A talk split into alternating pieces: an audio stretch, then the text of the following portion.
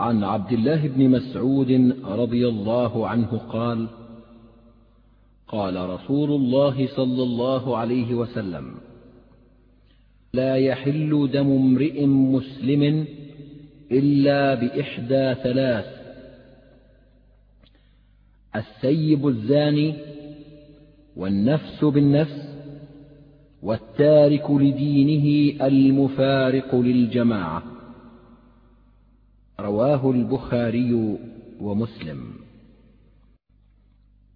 هذا الحديث خرجاه في الصحيحين من رواية الأعمش عن عبد الله بن مرة عن مسروق عن ابن مسعود وفي رواية لمسلم التارك للإسلام بدل قوله لدينه.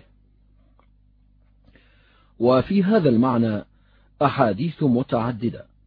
فخرج مسلم من حديث عائشة عن النبي صلى الله عليه وسلم مثل حديث ابن مسعود. وخرج الترمذي والنسائي وابن ماجه من حديث عثمان عن النبي صلى الله عليه وسلم قال لا يحل دم امرئ مسلم إلا بإحدى ثلاث رجل كفر بعد إسلامه أو زنى بعد إحصانه أو قتل نفسا بغير نفس. وفي رواية للنسائي رجل زنى بعد إحصانه فعليه الرجم أو قتل عمدا فعليه القود أو ارتد بعد إسلامه فعليه القتل. وقد روي هذا المعنى عن النبي صلى الله عليه وسلم من رواية ابن عباس وأبي هريرة وأنس وغيرهم. وقد ذكرنا حديث أنس فيما تقدم وفيه تفسير أن هذه الثلاث خصال هي حق الإسلام التي يستباح بها دم من شهد أن لا إله إلا الله وأن محمدا رسول الله. والقتل بكل واحدة من هذه الخصال الثلاث متفق عليه بين المسلمين. أما زنا الثيب فأجمع المسلمون على أن حده الرجم حتى يموت. وقد رجم النبي صلى الله عليه وسلم ماعزا والغامدية. وكان في القرآن الذي نسخ لفظه والشيخ والشيخة إذا زنيا فارجموهما البتة نكالا من الله والله عزيز حكيم. وقد استنبط ابن عباس الرجم من القرآن من قوله تعالى يا أهل الكتاب قد جاءكم رسولنا يبين لكم كثيرا مما كنتم تخفون من الكتاب ويعفو عن كثير. قال فمن كفر بالرجم فقد كفر بالقرآن من حيث لا يحتسب. ثم تلا هذه الآية وقال كان الرجم مما أخفوا خرجه النسائي والحاكم وقال صحيح الإسناد.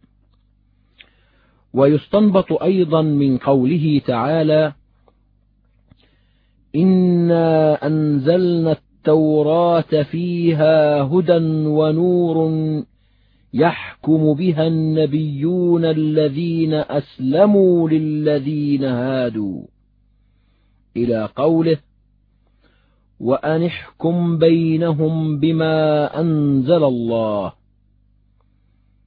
وقال زهري بلغنا أنها نزلت في اليهوديين اللذين رجمهما النبي صلى الله عليه وسلم قال إني أحكم بما في التوراة وأمر بهما فرجما.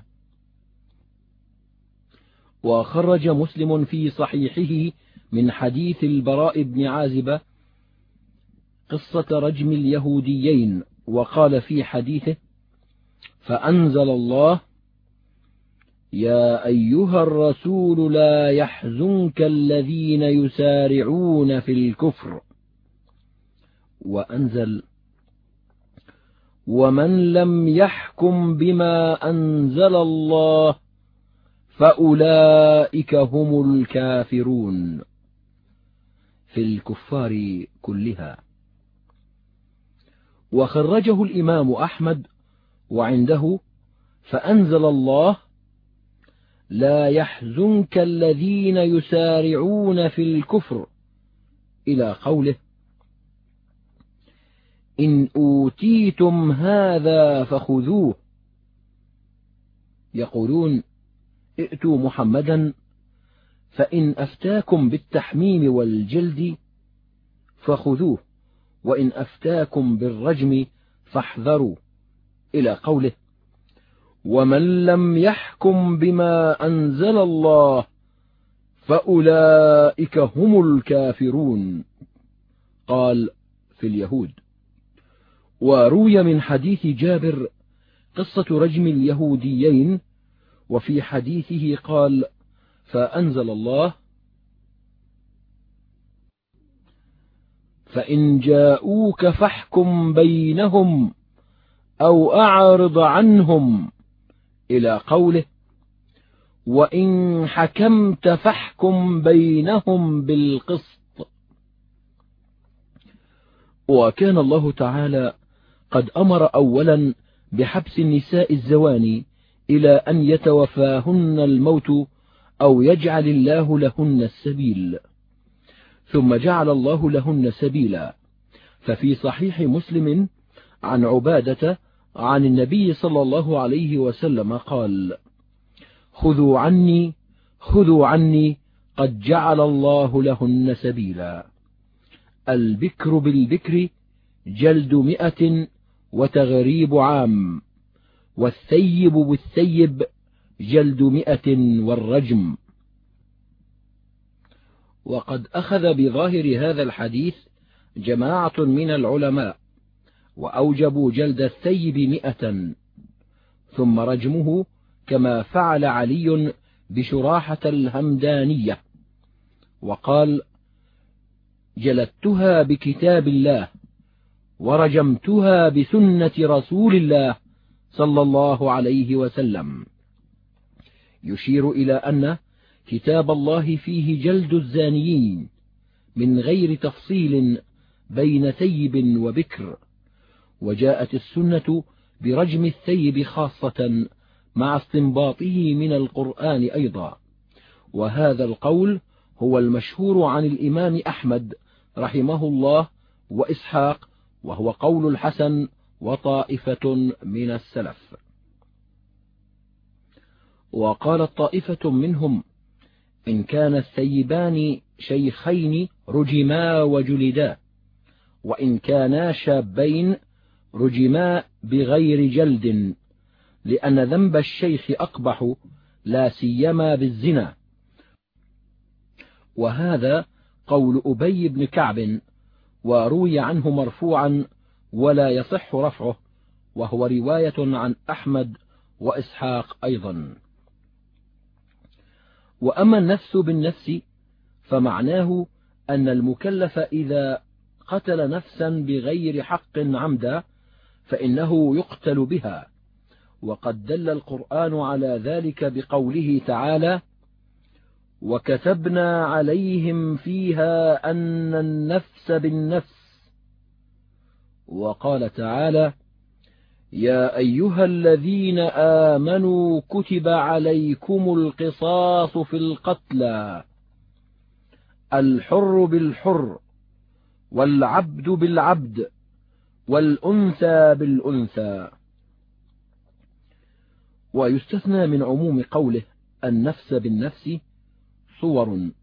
منها أن يقتل الوالد ولده فالجمهور على أنه لا يقتل به. وصح ذلك عن عمر وروي عن النبي صلى الله عليه وسلم من وجوه متعددة وقد تكلم في أسانيدها. وقال مالك إن تعمد قتله تعمدا لا يشك فيه مثل أن يذبحه فإنه يقتل به وإن حذفه بسيف أو عصا لم يقتل وقال البتي يقتل بقتله بجميع وجوه العمد للعمومات. ومنها أن يقتل الحر عبدا فالأكثرون على أنه لا يقتل به. وقد وردت في ذلك أحاديث في أسانيدها مقال. وقيل يقتل بعبد غيره دون عبده وهو قول أبي حنيفة وأصحابه. وقيل يقتل بعبده وعبد غيره وهو رواية عن الثوري. وقول طائفة من أهل الحديث لحديث سمرة عن النبي صلى الله عليه وسلم.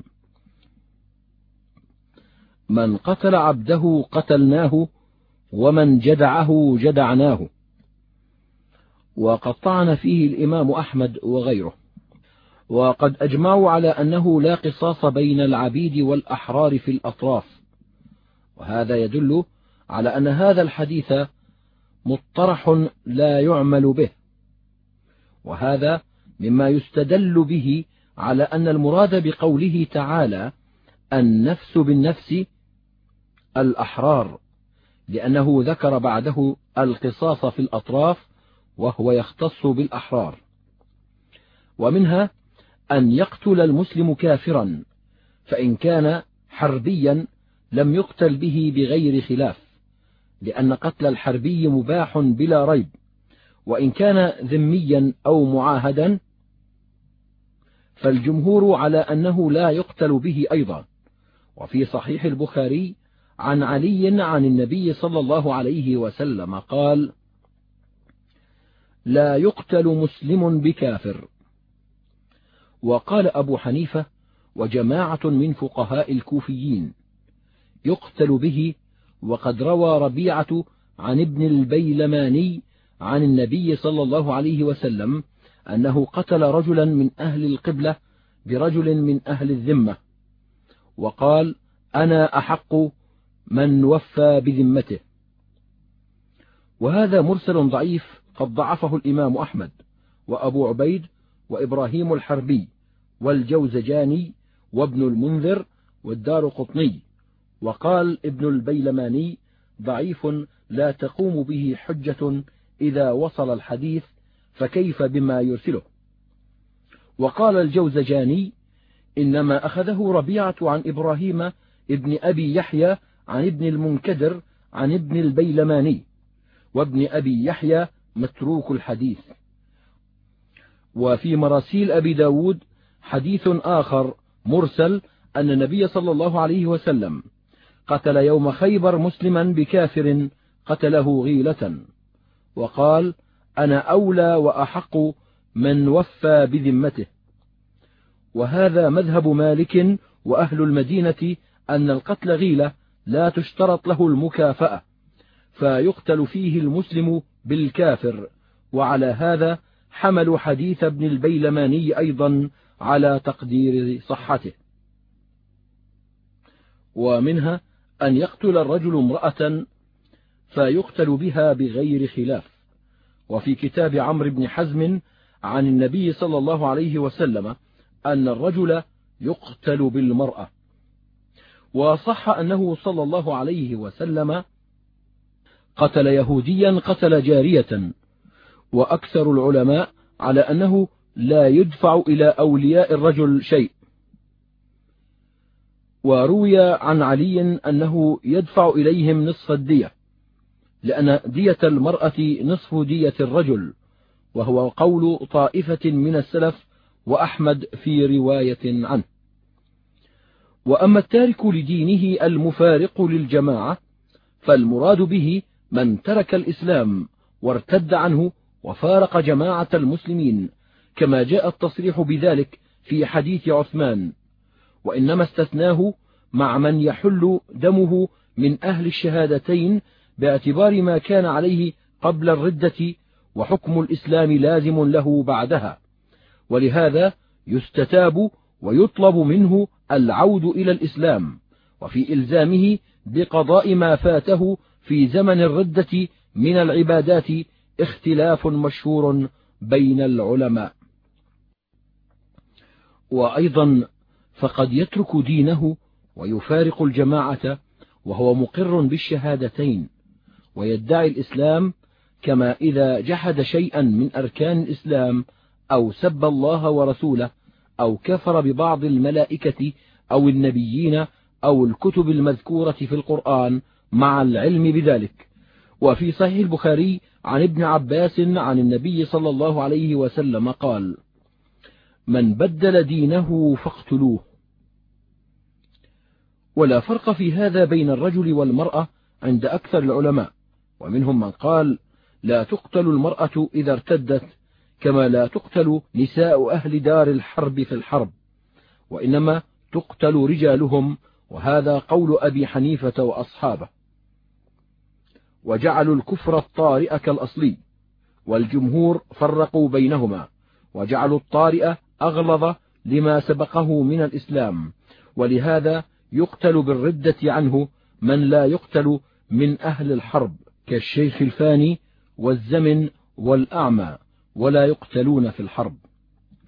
وقوله صلى الله عليه وسلم التارك لدينه المفارق للجماعة يدل على أنه لو تاب ورجع إلى الإسلام لم يقتل لأنه ليس بتارك لدينه بعد رجوعه ولا مفارق للجماعة. فإن قيل بل استثناء هذا ممن يعصم دمه من أهل الشهادتين يدل على أنه يقتل ولو كان مقرا بالشهادتين كما يقتل الزاني المحصن وقاتل النفس وهذا يدل على أن المرتد لا تقبل توبته. كما حكي عن الحسن أو أن يحمل ذلك على من ارتد ممن ولد على الإسلام فإنه لا تقبل توبته. وإنما تقبل توبة من كان كافرا ثم أسلم ثم ارتد على قول طائفة من العلماء منهم الليث بن سعد وأحمد في رواية عنه وإسحاق قيل إنما استثناه من المسلمين باعتبار ما كان عليه قبل مفارقة دينه كما سبق تقريره. وليس هذا كالثيب الزاني وقاتل النفس لأن قتلهما وجب عقوبة لجريمتهما الماضية ولا يمكن تلافي ذلك. وأما المرتد فإنما قتل لوصف قائم به في الحال وهو ترك دينه ومفارقة الجماعة. فإذا عاد إلى دينه وإلى موافقة الجماعة فالوصف الذي أبيح به دمه قد انتفى فتزول إباحة دمه والله أعلم. فإن قيل فقد خرج النسائي من حديث عائشة عن النبي صلى الله عليه وسلم قال لا يحل دم امرئ مسلم إلا بإحدى ثلاث خصال. زان محصن يرجم ورجل قتل متعمدا فيقتل ورجل يخرج من الإسلام حارب الله ورسوله فيقتل أو يصلب أو ينفى من الأرض. وهذا يدل على أن المراد من جمع بين الردة والمحاربة. قيل قد خرج أبو داود حديث عائشة بلفظ آخر وهو أن رسول الله صلى الله عليه وسلم قال لا يحل دم امرئ مسلم يشهد أن لا إله إلا الله وأن محمدا رسول الله إلا في إحدى ثلاث زنى بعد إحصان فإنه يرجم. ورجل خرج محاربا لله ورسوله فإنه يقتل أو يصلب أو ينفى من الأرض أو يقتل نفسا فيقتل بها. وهذا يدل على أن من وجد منه الحراب من المسلمين خير الإمام فيه مطلقا كما يقوله علماء أهل المدينة مالك وغيره. والرواية الأولى قد تحمل على أن المراد بخروجه عن الإسلام خروجه عن أحكام الإسلام وقد تحمل على ظاهرها. ويستدل بذلك من يقول إن آية المحاربة تختص بالمرتدين فمن ارتد وحارب فعل به ما في الآية ومن حارب من غير ردة أقيمت عليه أحكام المسلمين من القصاص والقطع في السرقة وهذا رواية عن أحمد لكنها غير مشهورة عنه. وكذا قال طائفة من السلف إن آية المحاربة تختص بالمرتدين منهم أبو قلابة وغيره. وبكل حال فحديث عائشة ألفاظه مختلفة وقد روي عنها مرفوعا وروي عنها موقوفا. وحديث ابن مسعود لفظه لا اختلاف فيه وهو ثابت متفق على صحته. ولكن يقال على هذا إنه قد ورد قتل المسلم بغير إحدى هذه الخصال الثلاث. فمنها في اللواط. وقد جاء من حديث ابن عباس عن النبي صلى الله عليه وسلم قال اقتلوا الفاعل والمفعول به. وأخذ به كثير من العلماء كمالك وأحمد وقالوا إنه موجب للقتل بكل حال محصنا كان أو غير محصن. وقد روي عن عثمان أنه قال لا يحل دم امرئ مسلم إلا بأربع فذكر الثلاثة المتقدمة وزاد ورجل عمل عمل قوم لوط ومنها من أتى ذات محرم وقد روي الأمر بقتله وروي أن النبي صلى الله عليه وسلم قتل من تزوج بامرأة أبيه وأخذ بذلك طائفة من العلماء وأوجبوا قتله مطلقا محصنا كان أو غير محصن. ومنها الساحر وفي الترمذي من حديث جندب مرفوعا حد الساحر ضربة بالسيف. وذكر أن الصحيح وقفه على جندب وهو مذهب جماعة من العلماء منهم عمر بن عبد العزيز ومالك وأحمد وإسحاق. ولكن هؤلاء يقولون إنه يكفر بسحره فيكون حكمه حكم المرتدين.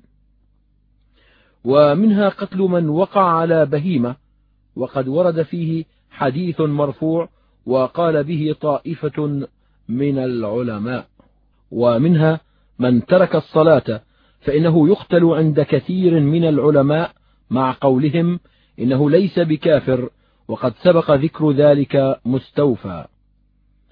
ومنها قتل شارب الخمر في المرة الرابعة. وقد ورد الأمر به عن النبي صلى الله عليه وسلم من وجوه متعددة. وأخذ بذلك عبد الله بن عمرو بن العاص وغيره وأكثر العلماء على أن القتل انتسخ وروي أن النبي صلى الله عليه وسلم أتى بالشارب في المرة الرابعة فلم يقتله. وفي صحيح البخاري أن رجلا كان يؤتى به النبي صلى الله عليه وسلم في الخمر. فلعنه رجل وقال ما أكثر ما يؤتى به.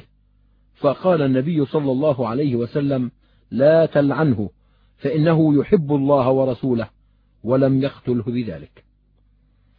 وقد روي قتل السارق في المرة الخامسة وقيل إن بعض الفقهاء ذهب إليه ومنها ما روي عنه صلى الله عليه وسلم أنه قال إذا بويع لخليفتين فاقتلوا الآخر منهما خرجه مسلم من حديث أبي سعيد وقد ضعف العقيلي أحاديث هذا الباب كلها.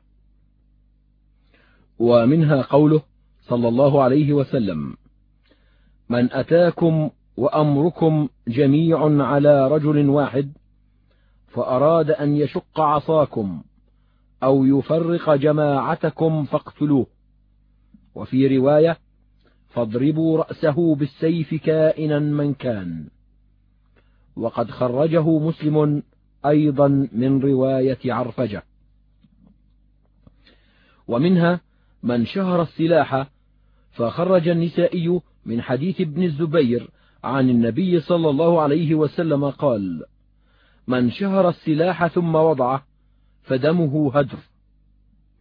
وقد روي عن ابن الزبير مرفوعا وموقوفا وقال البخاري إنما هو موقوف. وسئل أحمد عن معنى هذا الحديث فقال ما أدري ما هذا. وقال إسحاق بن راهوي إنما يريد من شهر سلاحه ثم وضعه في الناس حتى استعرض الناس فقد حل قتله وهو مذهب الحرورية يستعرضون الرجال والنساء والذرية.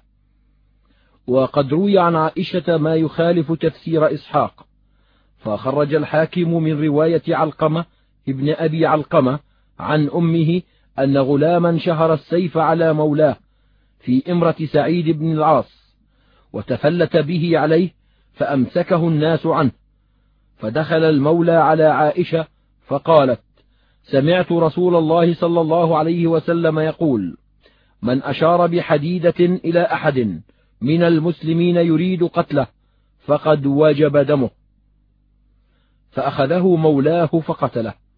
وقال صحيح على شرط الشيخين. وقد صح عن النبي صلى الله عليه وسلم أنه قال من قتل دون ماله فهو شهيد. وفي رواية ومن قتل دون دمه فهو شهيد. فإذا أريد مال المرء أو دمه دافع عنه بالأسهل. هذا مذهب الشافعي وأحمد.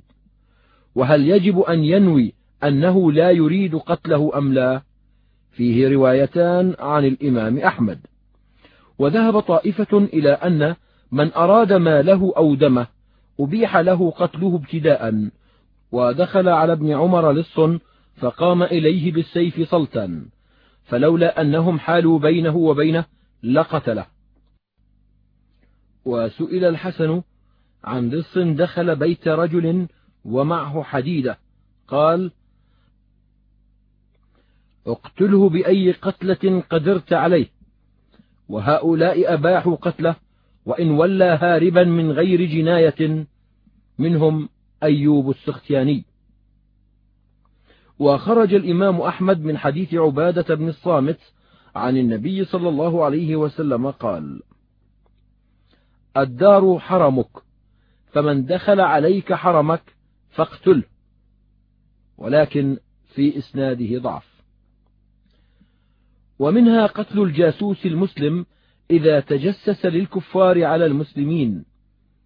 وقد توقف فيه أحمد وأباح قتله طائفة من أصحاب مالك وابن عقيل من أصحابنا ومن المالكية من قال إن تكرر ذلك منه أبيح قتله.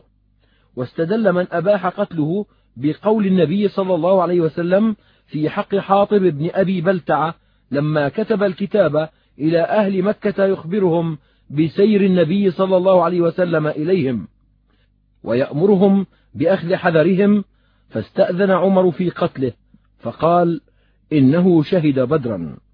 فلم يقل إنه لم يأت ما يبيح دمه وإنما علل بوجود مانع من قتله وهو شهوده بدرا ومغفرة الله لأهل بدر. وهذا المانع منتف في حق من بعده.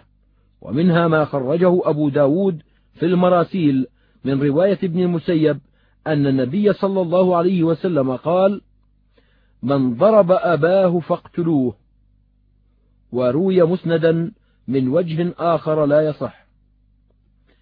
واعلم أن من هذه الأحاديث المذكورة ما لا يصح ولا يعرف به قائل معتبر كحديث من ضرب أباه فاقتلوه وحديث قتل السارق في المرة الخامسة وباقي النصوص كلها يمكن ردها إلى حديث ابن مسعود وذلك أن حديث ابن مسعود تضمن أنه لا يستباح دم المسلم إلا بإحدى ثلاث خصال. إما أن يترك دينه ويفارق جماعة المسلمين وإما أن يزني وهو محصن وإما أن يقتل نفسا بغير حق. فيؤخذ منه أن قتل المسلم لا يستباح إلا بأحد ثلاثة أنواع ترك الدين وإراقة الدم المحرم وانتهاك الفرج المحرم. فهذه الأنواع الثلاثة هي التي تبيح دم المسلم دون غيرها. فأما انتهاك الفرج المحرم فقد ذكر في الحديث أنه الزنا بعد الإحصان. وهذا والله أعلم على وجه المثال فإن المحصن قد تمت عليه النعمة بنيل هذه الشهوة بالنكاح فإذا أتاها بعد ذلك من فرج محرم عليه أبيح دمه وقد ينتفي شرط الإحصان فيخلفه شرط آخر وهو كون الفرج لا يستباح بحال إما مطلقا كاللواط أو في حق الواطئ كما وطئ ذات محرم بعقد أو غيره فهذا الوصف هل يكون قائما مقام الإحصان وخلفا عنه؟ هذا هو محل نزاع بين العلماء والأحاديث دالة على أنه يكون خلفا عنه ويكتفى به في إباحة الدم.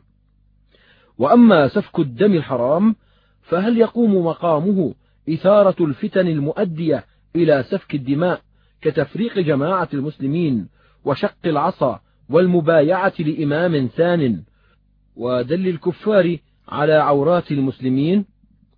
هذا هو محل النزاع. وقد روي عن عمر ما يدل على إباحة القتل بمثل هذا. وكذلك شهر السلاح لطلب القتل. هل يقوم مقام القتل في إباحة الدم؟ أم لا؟ فابن الزبير وعائشة رأياه قائما مقام القتل الحقيقي في ذلك. وكذلك قطع الطريق بمجرده. هل يبيح القتل أم لا؟ لأنه مظنة لسفك الدماء المحرمة. وقول الله عز وجل من قتل نفسا بغير نفس أو فساد في الأرض فكأنما قتل الناس جميعا. يدل على أنه إنما يباح قتل النفس بشيئين أحدهما بالنفس والثاني بالفساد في الأرض. ويدخل في الفساد في الأرض الحراب والردة والزنا فإن ذلك كله فساد في الأرض. وكذلك تكرر شرب الخمر والإصرار عليه هو مظنة سفك الدماء المحرمة. وقد اجتمع الصحابة في عهد عمر على حده ثمانين وجعلوا السكر مظنة الافتراء والقذف الموجب لجلد الثمانين. ولما قدم وفد عبد القيس على النبي صلى الله عليه وسلم ونهاهم عن الأشربة والانتباذ في الظروف. قال إن أحدكم ليقوم إلى ابن عمه يعني إذا شرب فيضربه بالسيف. وكان فيهم رجل قد أصابته جراحة من ذلك فكان يخبئها حياء من النبي صلى الله عليه وسلم. فهذا كله يرجع إلى إباحة الدم بالقتل إقامة لمظان القتل مقام حقيقته. لكن هل نسخ ذلك أم حكمه باق؟ هذا هو محل النزاع. وأما ترك الدين ومفارقة الجماعة فمعناه الارتداد عن دين المسلمين ولو أتى بالشهادتين. فلو سب الله ورسوله صلى الله عليه وسلم وهو مقر بالشهادتين أبيح دمه. لأنه قد ترك بذلك دينه. وكذلك لو استهان بالمصحف وألقاه في القاذورات أو جحد ما يعلم من الدين بالضرورة كالصلاة وما أشبه ذلك مما يخرج من الدين. وهل يقوم مقام ذلك ترك شيء من أركان الإسلام الخمس؟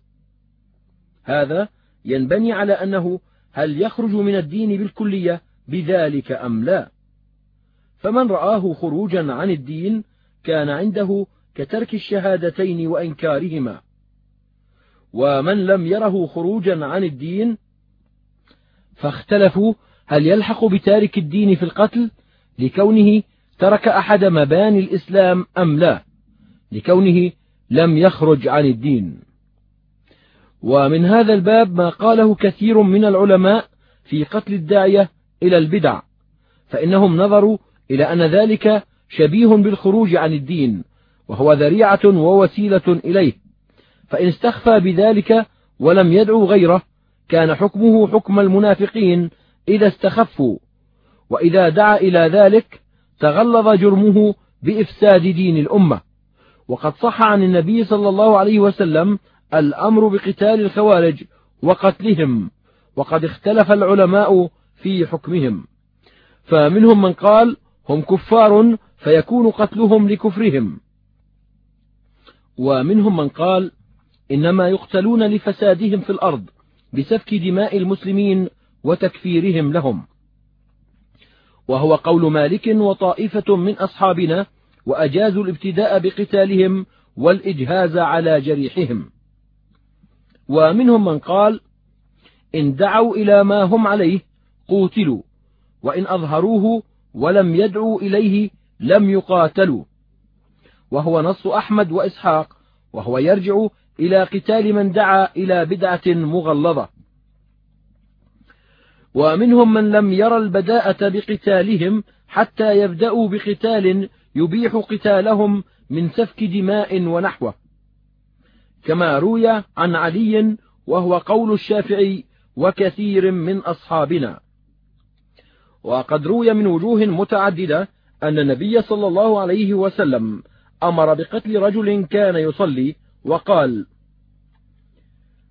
لو قتل لكان أول فتنة وآخرها.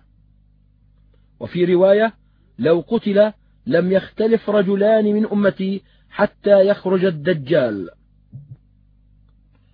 خرجه الإمام أحمد رحمه الله وغيره. فيستدل بهذا على قتل المبتدع إذا كان قتله يكف شره عن المسلمين ويحسم مادة الفتن. وقد حكى ابن عبد البر وغيره عن مذهب مالك جواز قتل الداعي إلى البدعة. فرجعت نصوص القتل كلها إلى ما في حديث ابن مسعود بهذا التقدير ولله الحمد. وكثير من العلماء يقول في كثير من هذه النصوص التي ذكرناها ها هنا إنها منسوخة بحديث ابن مسعود. وفي هذا نظر من وجهين. أحدهما أنه لا يعلم أن حديث ابن مسعود كان متأخرا عن تلك النصوص كلها لا سيما وابن مسعود من قدماء المهاجرين. وكثير من تلك النصوص يرويها من تأخر إسلامه كأبي هريرة وجرير بن عبد الله ومعاوية فإن هؤلاء كلهم رووا حديث قتل شارب الخمر في المرة الرابعة. والثاني أن الخاص لا ينسخ بالعام ولو كان العام متأخرا عنه في الصحيح الذي عليه جمهور العلماء لأن دلالة الخاص على معناه بالنص ودلالة العام عليه بالظاهر عند الأكثرين. فلا يبطل الظاهر حكم النص. وقد روي أن النبي صلى الله عليه وسلم أمر بقتل رجل كذب عليه في حياته وقال لحي من العرب إن رسول الله صلى الله عليه وسلم أرسلني وأمرني أن أحكم في دمائكم وأموالكم. وهذا روي من وجوه متعددة كلها ضعيفة. وفي بعضها أن هذا الرجل كان قد خطب امرأة منهم في الجاهلية فأبوا أن يزوجوه وإنه لما قال لهم هذه المقالة صدقوه. ونزل على تلك المرأة وحينئذ فهذا الرجل قد زنى. ونسب إباحة ذلك إلى النبي صلى الله عليه وسلم وهذا كفر وردة عن الدين. وفي صحيح مسلم أن النبي صلى الله عليه وسلم أمر عليا بقتل القبطي الذي كان يدخل على أم ولده مارية وكان الناس يتحدثون بذلك. فلما وجده علي مجبوبا تركه وقد حمله بعضهم على أن القبطي لم يكن أسلم بعد. وأن المعاهد إذا فعل ما يؤذي المسلمين انتقض عهده فكيف إذا آذى النبي صلى الله عليه وسلم؟ وقال بعضهم بل كان مسلما ولكنه نهي عن ذلك فلم ينتهي حتى تكلم الناس بسببه في فراش النبي صلى الله عليه وسلم وآذى النبي صلى الله عليه وسلم في فراشه مبيح للدم لكن لما ظهرت براءته بالعيان تبين للناس براءة مارية فزال السبب المبيح للقتل. وقد روي عن الإمام أحمد أن النبي صلى الله عليه وسلم كان له أن يقتل بغير هذه الأسباب الثلاثة التي في حديث ابن مسعود وغيره ليس له ذلك كأنه يشير إلى أنه صلى الله عليه وسلم كان له أن يعزر بالقتل إذا رأى ذلك مصلحة لأنه صلى الله عليه وسلم معصوم من التعدي والحيف وأما غيره فليس له ذلك. لأنه غير مأمون عليه التعدي بالهوى. قال أبو داود سمعت أحمد سئل عن حديث أبي بكر ما كانت لأحد بعد النبي صلى الله عليه وسلم. قال لم يكن لأبي بكر أن يقتل رجلا إلا بإحدى ثلاث. والنبي صلى الله عليه وسلم كان له ذلك أن يقتل. وحديث أبي بكر المشار إليه هو أن رجلا كلم أبا بكر فأغلظ له فقال له أبو برزة ألا أقتله يا خليفة رسول الله؟ فقال أبو بكر ما كانت لأحد بعد النبي صلى الله عليه وسلم. وعلى هذا يتخرج حديث الأمر بقتل هذا القبطي ويتخرج عليه أيضا حديث الأمر بقتل السارق إن كان صحيحا فإن فيه أن النبي صلى الله عليه وسلم أمر بقتله في أول مرة فراجعوه فيه فقطعه ثم فعل ذلك أربع مرات وهو يأمر بقتله فيراجع فيه فيقطع حتى قطعت أطرافه الأربع ثم قتل في الخامسة والله تعالى أعلم.